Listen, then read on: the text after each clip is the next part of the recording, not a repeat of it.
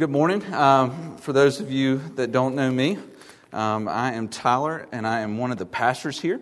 And we are so grateful to have you at Safe Haven this morning. Um, if you can, go ahead and grab your Bible and open up to Philippians chapter 4. That's where we're going to find ourselves in the text this morning. And so, if you've been here the last three weeks, you know this is our final week in our mental health series. And so, um, the last three weeks, we've been looking at that idea, and Troy opened it up with us talking about and reminding us of who we really are in Christ. That's the basis for us when it comes to mental health. We need to know who we are to properly function within ourselves. And so he looked at um, we don't have to fear because we're redeemed, that we won't have to fear because we're called, and we don't have to fear because we are ultimately his. And so in the last two weeks, uh, we brought in Dr. Al Saunders um, from Wellspring up in Birmingham, and he gave us the clinical side of anxiety and depression. And so, if you weren't here for that, I would highly encourage you to go listen to that. All that's online. Um, and so, today, my goal is for us to look at practical, practical means of pushing forward and what does that look like in mental health? How do we practically pursue mental health. And so I hope that you'll walk away encouraged this morning. Um, and so there's that. So I want to start off with this quote by Howard Hendricks. Howard Hendricks is a professor at Dallas Theological Seminary, and he says this in his book, Living by the Book. He said, Observation plus interpretation without application equals abortion. I'm going to read that again because that's, that's powerful. Observation plus interpretation without application equals abortion. He goes on to say, every time we observe and interpret but fail to apply, we perform an abortion on the scriptures in the terms of their purpose. And he says, the Bible in itself was not written to satisfy our curiosity, but to transform our life. And so, my hope is as we've been coming here week after week to dig into the, we've observed what mental health looks like. We've looked at a clinical psychologist as to what it is and, and how, how can we deal with these things. I hope that as we come and we fill our minds with information and we observe and we interpret, that we would not leave unchanged. The crux of it all is how do we apply this to our lives? Um, and our goal through this series has, has been, by God's grace, that we would come face to face with who Christ is and in reality be transformed. Not to just gain more head knowledge, um, but rather as we hear, we practice, and we grow in God's grace. So that brings us to Philippians chapter 4. It'll be on the screen. Um, and you can follow along with me in the text. I'm going to read it for us real quick and then we'll dive in. Philippians 4, verses 1 through 9. It says this Therefore, my brothers, whom I love and long for, my joy and my crown, stand firm thus in the Lord, my beloved. I entreat Euodia and I entreat Syntyche to agree in the Lord. Yes, I ask you also, true companion, help these women who have labored beside, labored side by side with me in the gospel, together with Clement and the rest of my fellow workers whose names are written in the book of life. Verse 4 Rejoice in the Lord always. Again, I say rejoice. And let your reasonableness be known to everyone, and the, the Lord is at hand. Do not be anxious about anything, but in everything, by prayer and supplication, with thanksgiving, let your requests be made known to God. And the peace of God, which surpasses all understanding, will guard your hearts and your minds in Christ Jesus. So finally, brothers, whatever is true, whatever is honorable, whatever is just, whatever is pure, whatever is lovely, whatever is commendable, if there is any excellence, if there is anything worthy of praise, think about these things. And what you have learned and received and heard and seen in me, practice these things, and the God of peace will be with you. The Word of God for the people of God. And so, just a little bit of context about Philippians, uh, the, the church at Philippi that you need to know. Um, I don't have a ton of time, so I'll just hit you with two quick things contextually, the church at Philippi was a great church. It was a healthy church. We're not talking about the church in Corinth like Christians going wild over there. That's not, that's not what we were talking about with the Philippians. Um, the, Philippian, the Philippian church was overwhelmingly healthy. Um, but even great churches, and I think what we see today in this text is even great churches full of wonderful believers still deal with sin, still deal with mental, still deal with mental struggles. Um, and so Paul is writing this letter to them from prison for preaching the gospel, trying to shepherd their hearts and give them practical instructions on how to endure and how to push forward in suffering and having joy in the midst of trial.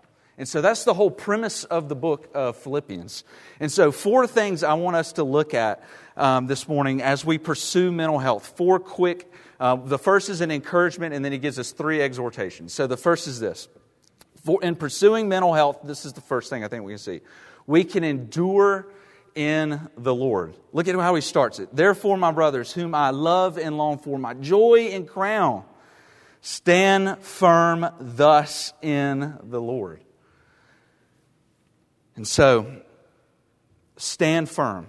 Looking back on all that he said about who Christ is in chapter, the first three chapters, who Christ is, what he's accomplished, accomplished for us, the citizenship that he's bought for us in heaven. He's purchased our heavenly citizenship. He's changed our narratives. He's called us. He's redeemed us. We are his. Therefore, we can stand firm. That's an encouragement, church. Paul's encouraging us because of who God is. Press on in these things. The power in which that we press forward, though, is not our own. So, lest we think we can come and hear these practical things about mental health and we can go do these things, do X, Y, and Z and press forward and everything's going to be hunky dory, Paul says that's not the case. That is not the case. Um, communities is a grace, counselors are a grace, medicines are a grace.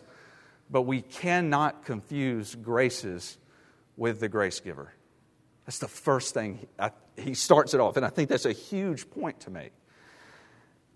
Notice he doesn't say, hey, go stand firm, go be tough, go figure it out. You go make it work, church. It's not what he says. Says the means by which we persevere is the Lord. He's the, he's the grace giver. And he, this is a common theme that he goes on. Verse 2, agree in the Lord. Um, verse 4, rejoice in the Lord. Verse 7, the peace of God will guard your hearts and minds in Christ Jesus. So the bedrock of transformation Paul is getting at is the Lord. Don't miss that. If you miss that, you miss the whole point. And so, point of application, I'm going to go straight into it for the unbeliever. Unbeliever, if you've been coming the last three weeks and hearing these practical things of uh, this is what anxiety is, this is what depression is, this is who um, believers are in Christ, the, your point of application is we cannot endure outside of Christ. We can't push forward. We, you have no hope. Because if it's left to you, it's left to your abilities to clean yourself up and figure it out. And so, what you need is Christ. You need Jesus. You need the substitutionary work, the, the Christ who entered into humanity, who, to, who became your sin, became your brokenness, who was crushed on your behalf and didn't stay dead, but three days later rose from the grave, defeating sin, defeating death, and now rules and reigns as king. And so that gives us hope. We don't worship a dead Jesus, we worship a ruling and reigning king. And so that gives us hope, unbeliever. And so, believer, our strength isn't found in doing more and trying harder. If you walk away this morning with, oh, I got to do these things, I got to try harder, I got to clean myself up, you've missed it. It's not found in your ability to do more and try harder. It's standing firm in your union with Christ, and your strength is propelled forward in your communion with Him. And that's what we're going to see through these practical exhortations. So, the first thing I wanted you to be encouraged in is the fact that we can endure in Christ. So, three practical exhortations. Continue on with me in verses 2 through 4, or 2 through 5. The, first, the second thing I think we see is this we should engage one another in the Lord. So, Paul mentions these two women, Euodia and. I don't know if I'm saying that right. Synthetica, Syntica, Syntica maybe? Yeah, we're going to, Syntyche. We're going to roll with that. Um, so, here's the, here's the awkward thing about this passage in verses 2 through 5. Um, the awkward thing is these two women um, were in some sort of disagreement with one another. And Paul instructs them that they need to be unified in community. He's pushing the value of the church body, pushing the value of being united in community. Now, the awkward part about it is if you know how these letters would work in. Uh, in the first century, Paul would write these letters, and like I'm doing right now, it would have been read corporately. And so it would have been like, um, we'll just use Eric and Brendan for an example. I in church, I entreat to you, Brendan and Eric they got a bunch of issues that they need to work out, so I'm going to entrust them to you to fix that, okay? You see how this is super awkward. That's what I'm talking. This is how that would have gone down. But in saying that, Paul doesn't say these things to throw these two women under the bus. He says these things because he knows the power of gospel community. He knows the value of brothers and sisters leaning in together. And so you need other believers, church, and believers need you. That's just true, man. And so, I mean, think about it. God Himself, the doctrine of the Trinity teaches us that the Father, Son, and Spirit exist in a perfect union and community with one another. If God Himself dwells in community, what makes us think that we don't need it?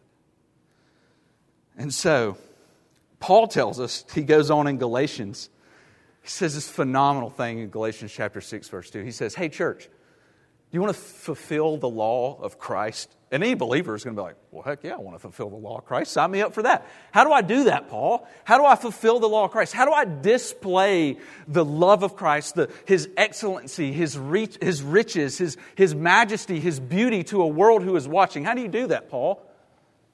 Bear one another's burdens. That's what he says. That's powerful, man. You want to fulfill the law of Christ? Bear one another's burdens. Community is a powerful apologetic to a lost and confused world. It's powerful, man. Why? Because our world is so individualistic. Our, our culture teaches it's about me, myself, and I, and how can I advance myself? How can I push myself forward? How can I go put myself above others? And the metrics of the kingdom of God is quite the opposite.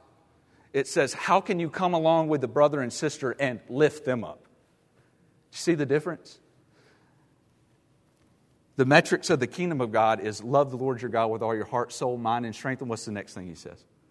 Love your neighbor as yourself. You cannot love your neighbor in isolation, it just doesn't happen. And so, my question practically are you plugged into gospel community, church? Are you plugged into a group of believers who are bearing your burdens and you're bearing other people's burdens?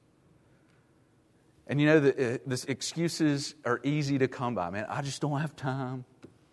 You know, we, we, make, we make time for what we value. Or I get my community at the ballpark. That's awesome. If you're diving into the riches of the gospel, are you diving into the riches of the gospel at the ballpark?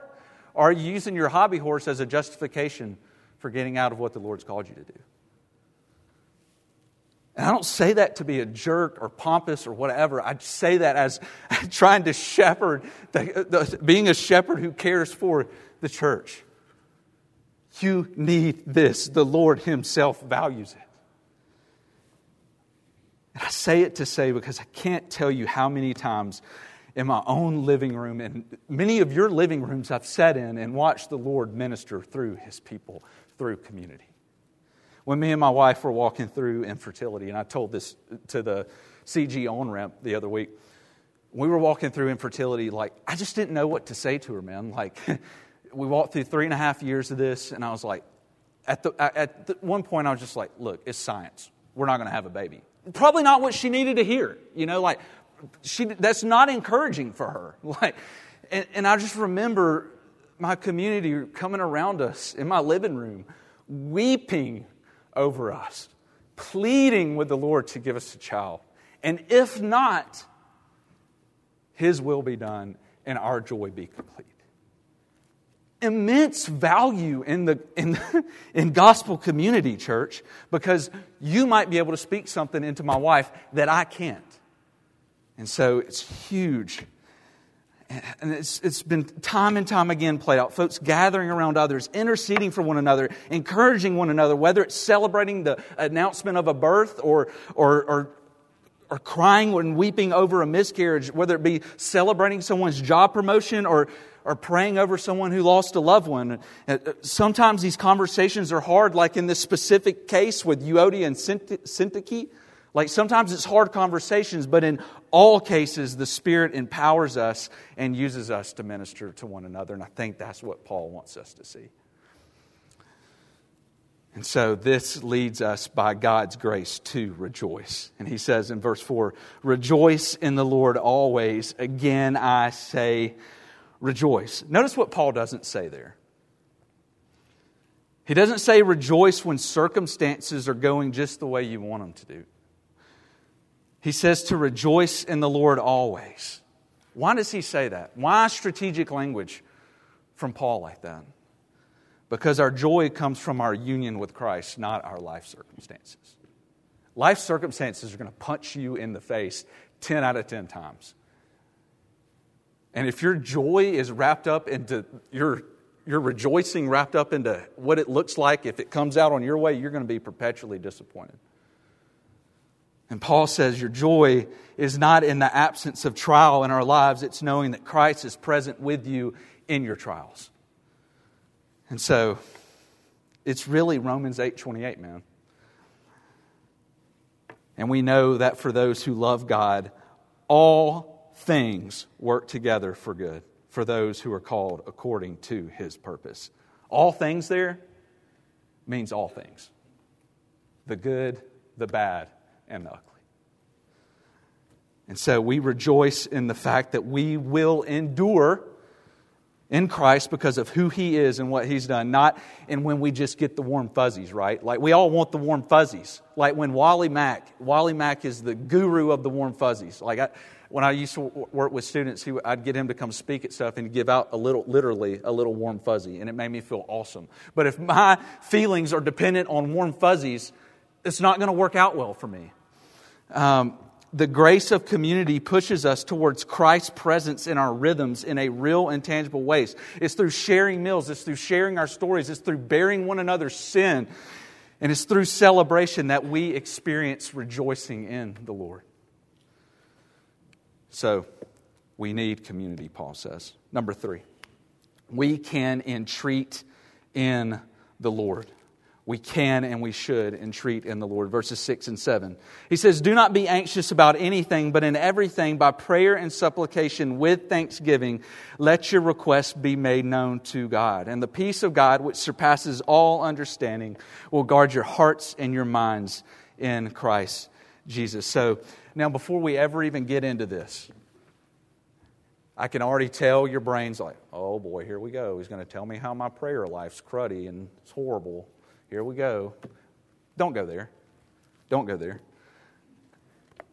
We can all grow in prayer. I think if we're honest with ourselves, we can all definitely grow in prayer, me being the chief one. But Paul does tell us here when anxiety comes knocking, the first place we should stop is with, the, with prayer in the Lord. It's the first place we should stop, man. Proverbs 12 25 tells us this.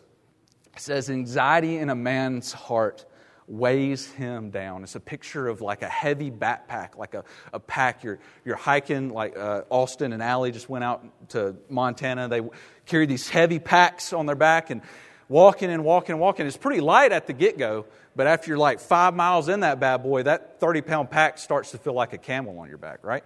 And so that's what Paul's getting at here. This anxiety, it weighs us down. Our anxiety is crippling. And if some of you are honest with yourself, you may question can I really relieve anxiety through prayer and experience the Lord's peace through that? And Paul says, yeah, absolutely. You sure can. John Piper defines uh, unhealthy anxiety this way. He defines it as an intense desire for something accompanied by a fear of the consequences of not receiving it. I'm going to read that again. Unhealthy anxiety. This is John Piper.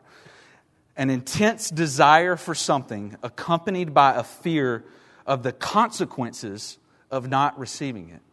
So, this desire usually comes for us in the form of one or two ways. It's, it's in, the, it's in the form of what we really value, whether it be uh, financial, whether it be a job promotion, um, uh, uh, or just our vocation in general. Like, I don't know what I'm doing with my life. I, I, I need, to, I need clear direction on that. Um, or relational, whether it's your spouse, whether it's your kids, um, whether it's uh, trying to figure out what college I'm trying to go to, um, landing this job, whatever.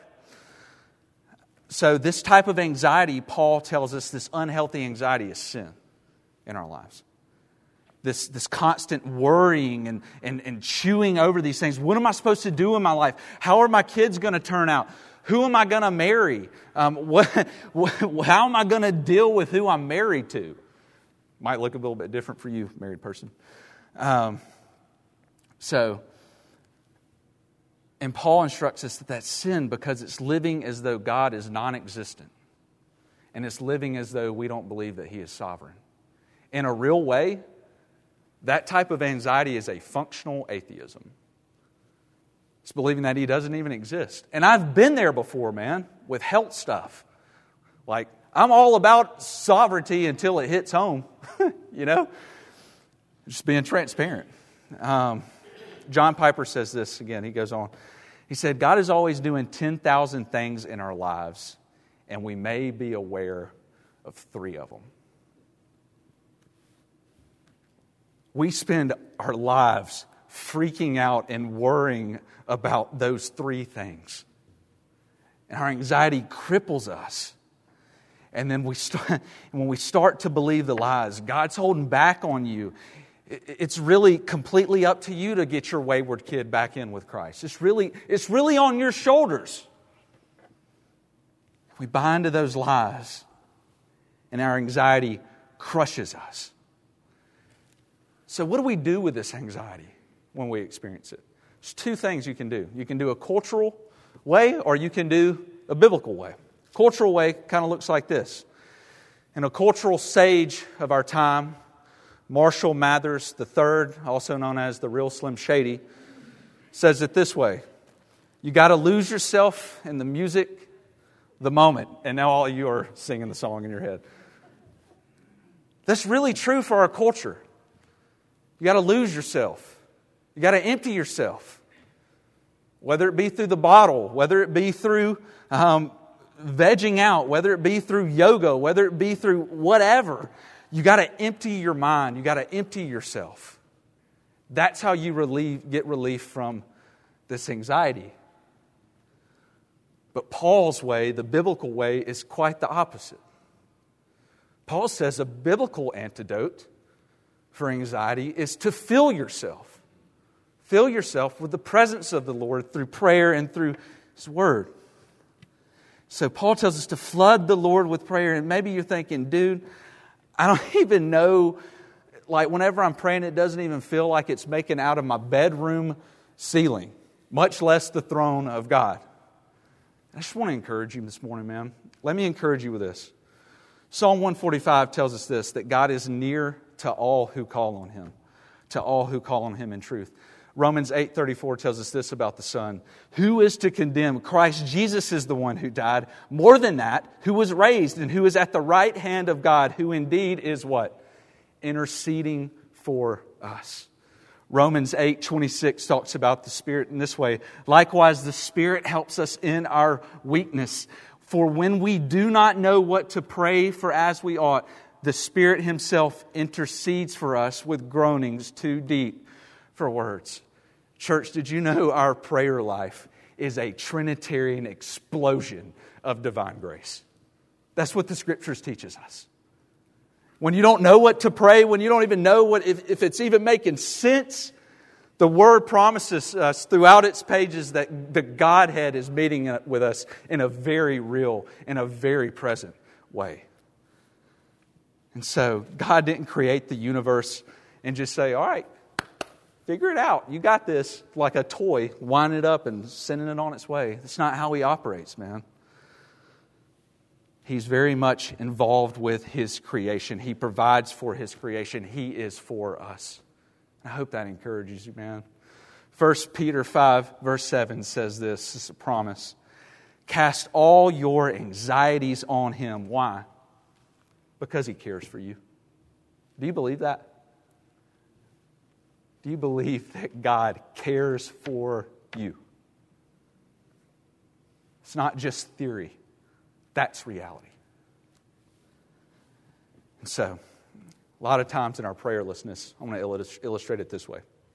Me and my sister, uh, Beth, many of y'all know her, we grew up at my mama's house. She used to keep us as kids.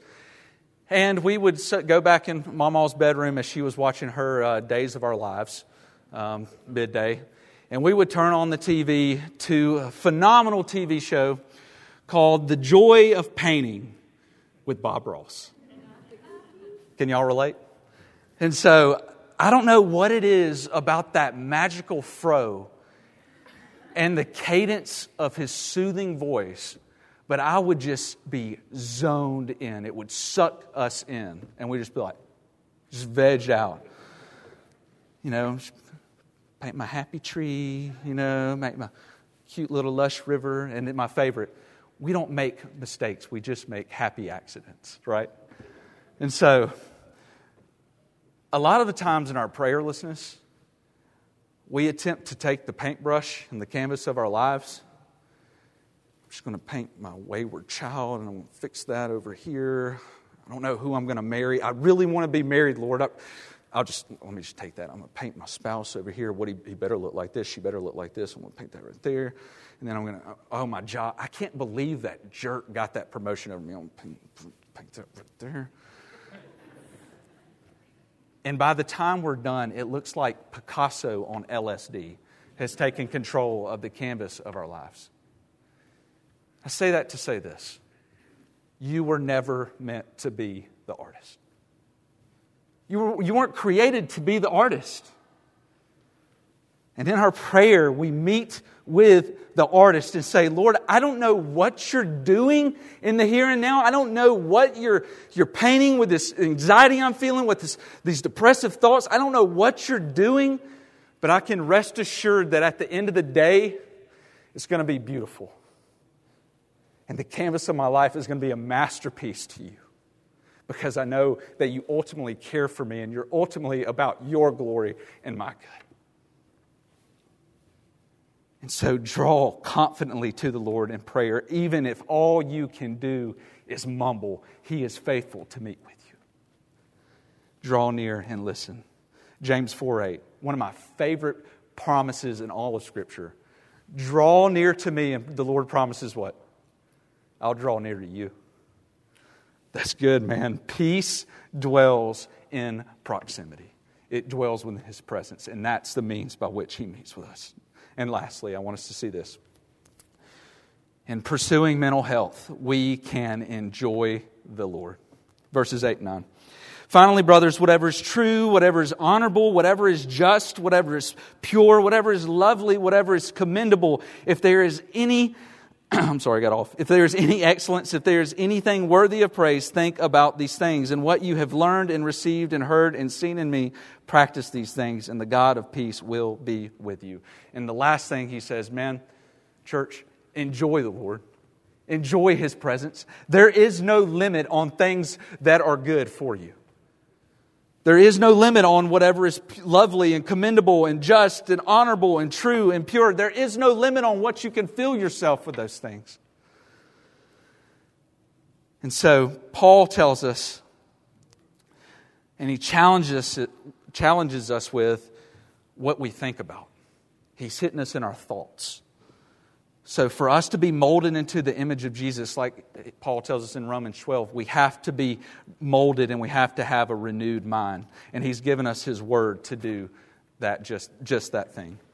Psalm 1, the very first psalm, it starts off with this Blessed is the man whose delight is in the law of the Lord, who who meditates on it day and night. That's the first thing the Psalms kicks off with. Um, I think about David in Psalm 139. David prays for the Lord to examine his thoughts. He says, Search me, O God, and know my heart. Try me and know my thoughts and see if there's any great, grievous way in me and lead me in the way everlasting. And David knew that transformation, the basis of transformation, was the reorientation of how we think. What are you filling your mind with? Garbage in, garbage out. What do we fill our minds with? I'm not going to say much more on this point except for this. Do you know who is pure? Do you know who is lovely? Do you know who is commendable? Do you know who is worthy of all praise? King Jesus. He is all of those things. And Paul says, You want peace? You want to experience relief? You want joy? Meet with Him. Fill your mind with the riches of who He is and practice these things.